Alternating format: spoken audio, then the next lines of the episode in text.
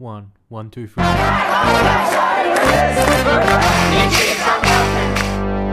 Hello and welcome to the People Powered Green Left Podcast, where we give a voice to the 99% and not the big corporations. If you think this project is important, please consider becoming a supporter today. Now, on to our latest episode. Thanks everyone for joining us for this latest episode of the Green Left Show. As always, I'd like to acknowledge that we're recording this on stolen Aboriginal land. Sovereignty was never ceded, and we pay our ongoing respects to traditional owners and pledge our solidarity for ongoing struggles for justice. Today we're going to be talking about climate change in the lead up to the Conference of the Parties, the Glasgow Climate Summit in November, and also we've got the climate strike coming up this Friday. I'm here today with Will Steffen, who is a world-leading climate expert. He's an Emeritus Professor at the Australian National University, and he's also a councillor with the Climate Council of Australia. Before we get underway, I would like to point out that if you like the work we do, please become a supporter. It is the best way to show support for the work that we do and to receive the material that we produce. There are details below, and plans start from just $5 a month. It makes a tremendous difference. Also, you could simply just give this video or this podcast a thumbs up, share the episode, help build the audience. That'll make a big difference as well. So I'd like to get into this discussion with Will Steffen. Certainly the area of Will's work that I'm most familiar with is the idea that there might be a series of cascading climate tipping points that lead to the development of a hothouse Earth. And I asked Will to begin by just explaining what a climate tipping point is and what is this potential for the hothouse Earth development. Yeah, tipping points are processes or features of the Earth system where you can push them, put some stress on them, they change a bit, and they reach a critical point where a small increase in pressure can lead to an unexpectedly large response. Sometimes those responses are irreversible on timeframes that are useful to us. Sometimes you can cross a tipping point and the system doesn't seem like it's changing any faster, but it reaches a point where you can't stop it from changing. I'll give you an example of the latter there, and that's the Arctic sea ice, which is the floating ice over the Arctic Ocean. And of course, that is retreating as the climate warms. So in the Northern Hemisphere summer, what that does is as that ice shrinks, it uncovers more dark ocean water that absorbs more sunlight, increases the heating, the ice shrinks a bit more. So it's shrinking a bit year by year. But it'll get to a critical point where we can stabilize global average temperature, but the fact that it's uncovering more darker ocean water every summer will continue the process, and it will basically disappear. It may not speed up a whole lot, but it will be irreversible. Greenland ice sheet's another example is that it's melting from the top as well as losing some from its outlet glaciers. But as it melts from on top, it is lowering in elevation into warmer climatic zones. And it will reach a point where, again, if we stabilize the climate, it'll just keep dropping until it virtually disappears. So these are a couple of examples of what tipping points look like. Okay, and your paper in 2018 sort of put forward this idea that there might be the one tipping point might lead to the next, might lead to the next, and that could lead to a hothouse Earth. Can you explain that as well? Yeah, so basically you can look at them individually, and I mentioned two of them. There are others in other parts of the world. Coral reefs are another good example of a temperature tipping point. And the Amazon forest, another good example. But the point is that they are all, or many of them, I should say, not all of them, many of them are linked in various ways. And probably the best way to look at it is to start with what we talked about before, which is the Arctic sea ice, because, of course, as that shrinks, it is uncovering darker ocean water, as we mentioned. That's absorbing more sunlight during their summertime, which means it's increasing the heating regionally in the northern high latitudes. That, in turn, is increasing the melt of the Greenland ice sheet. So here you see a connection between two tipping points.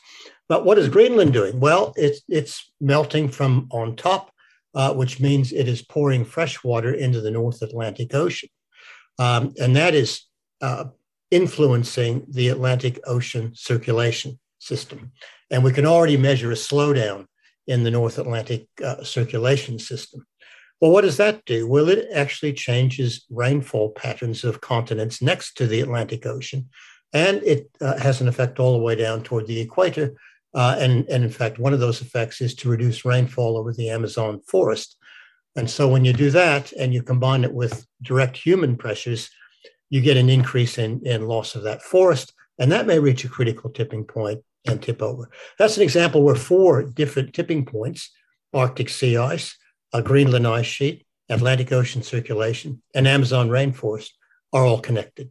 So we can start looking at these various connections. They don't form a neat row of dominoes entirely, but they are connected, and so one can lead to another. So the concern is that there is a risk that if enough of these start tipping, the Earth system itself will move to an essentially different state.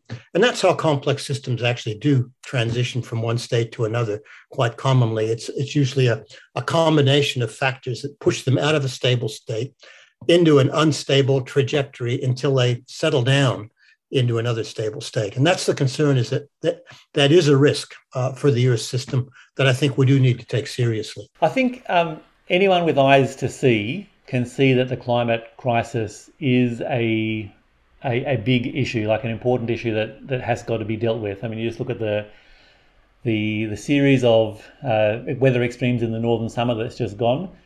Now I was involved in a climate action group a bit over a decade ago called Safe Climate, and even then there were people saying, "Oh, Safe Climate is gone. We've left the Holocene. The Safe Climate is gone." But this idea of, I guess, crossing that planetary threshold that you spoke about, and as I understand you've described as hothouse Earth, to me it feels like that is the job of humanity at the moment, is to try and make sure we avoid crossing that planetary threshold. So I guess, I mean, firstly, in Australia, climate politics is so backward. I mean, people are talking about net zero 2050 as if that's some major threshold that the government might cross. So I guess, I mean, firstly, is it even possible for us to avoid crossing that planetary threshold? And if so, does the net zero 2050 cut it? Well, certainly I'll start with the back end of that question first. No, net zero by 2050 won't cut it. That's far too late. We have to act with much more urgency than that. How close are we to a global tipping point? In other words, initiating some sort of cascade? We don't know, and we probably never will know. And the best quote I can give you is a colleague and good friend of mine named Carlos Nobre, who's former head of the World Climate Research Program. So he's a pretty heavyweight guy in terms of the climate system. He's a Brazilian, and his area of expertise is the Amazon rainforest. And so a lot of people ask him a question. He is really the world's expert on this. How close are we to a tipping point of the Amazon forest? And his answer is, well, I can't tell you for sure. I think we're closer than we suspect we are. But he said, where that tipping point precisely lies, the only way we'll know that for sure is by tipping it. And then he said, and that's not a very intelligent thing to do. So that's the point I make, is we will never know for sure where a potential tipping cascade will be initiated, at what level of human pressure. And it will probably be a combination of climatic pressure plus some local pressures on forests and so on. We'll only know after we've tipped it and we see that it's underway, and then it's too late. So you really need to take a risk analysis. And I think the IPCC Sixth Assessment Report was actually quite good in the summary for policymakers by putting some real high-end risks in there. For example, a 15-meter sea level rise by 2300. That's a huge sea level rise by 2300, but they said we can't rule it out. And so that terminology, the terminology they used, which was, there are some things we can't rule out. We think they're low probability, but they're extremely high impact, and we can't rule them out. So you better take them seriously when you do a risk analysis. And I think that's the appropriate way to look at a tipping cascade, hothouse Earth. We can't rule it out. The Earth has been 4 or 5 degrees hotter in the past. We know it can exist in that state, but we don't know for sure where we might trigger such a transition, a tipping cascade. So the risk analysis says stay away from any potential tipping point as far as you can to safeguard the future. That's the approach you need to take. Okay, thanks for that. I mean, so then I guess getting back to current policies, because we're in the lead up to the Conference of the Parties in Glasgow next month. A lot of countries have put more ambitious climate policies than Australia. So I think we've got Joe Biden on 50% by 2030. The European Commission is saying 55%. Boris Johnson's got a 78% reduction from a different starting point by 2035. So I mean, these other countries are far in advance of Australia. What would you say? I mean, even the Business Council of Australia has come out this last weekend saying 46% for Australia. So obviously Australia could be doing a lot more, but are the kinds of figures that those other countries talking about, are they enough? Or, you know, or I guess to put it in your language, is that an adequate response to the risk assessment? Well, I think it's certainly pointing us in the right direction, and it is reducing the risk. I think what we need to do globally is to cut emissions at least by 50% by 2030. That's a minimum. And we should aim for better. And we should reach net zero by 2040, not 2050. And again, that's the minimum. If we can do it a few years before that, the better. When you look at the so-called carbon budget for a trajectory like that, you will get close. We'll probably get close to 1.5. We won't get there. I think that's we've left it too late, but we will keep temperature rise, hopefully, to well below 2. That's 1.7, 1.8. That's not altogether safe, but we've pretty serious impacts. But at least from where we sit today in 2021, that will, I think, minimize the risk. It won't totally eliminate the risk that we still might initiate a tipping cascade, even with that scenario. But we have a much higher risk of really bad outcomes if we stick with a net zero by 2050 and a weak 2030 target. So that's the point I would make is net zero by 2050. I think that's sort of a cop-out. It's easy to say. It's kicking the can down the road. We really need to look very carefully what countries are pledging by 2030 and when they really need to hit net zero. And it's got to be well before 2050. I wanted to turn to, I guess, what I've got in my notes here as the right-siding versus alarmism debate. I think we've seen, people like Michael Mann have pointed out, I think very correctly, that the doomism today is the new denialism. Like there's a sort of a sense of, doom is just all too great. And that is, you know, we can't do anything, and it basically, you know, leads to a sort of a stifling of action. So doomism today is the new denialism. I think that's totally fair enough. On the other hand, I've heard some people, both climate scientists and science communicators, talking about this sort of thing. Oh, we're on this sort of climate heating global superhighway. We're aiming for the 1.5 exit. If we don't make the 1.5 exit, well, then we go for 2, or if we miss 2, then we go for 2.5. I guess at a certain point, obviously that's true. Obviously, we've got to take the exit as soon as we possibly can.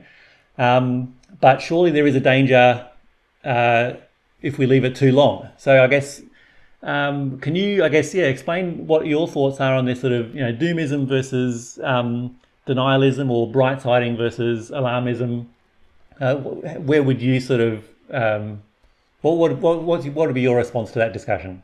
My response is probably different from most people, and that comes from more of my personal background than any really expert understanding of doomism or alarmism versus bright, whatever they call it. Sunshine pumping is what I would call it.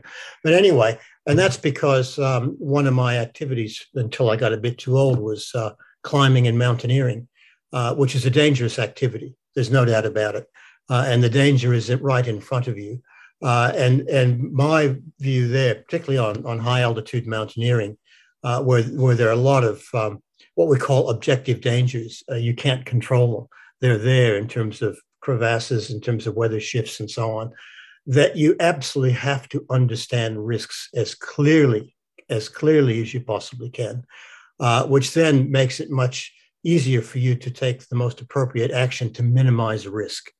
So where I'm not sure about exactly what Michael means about denialism or alarmism.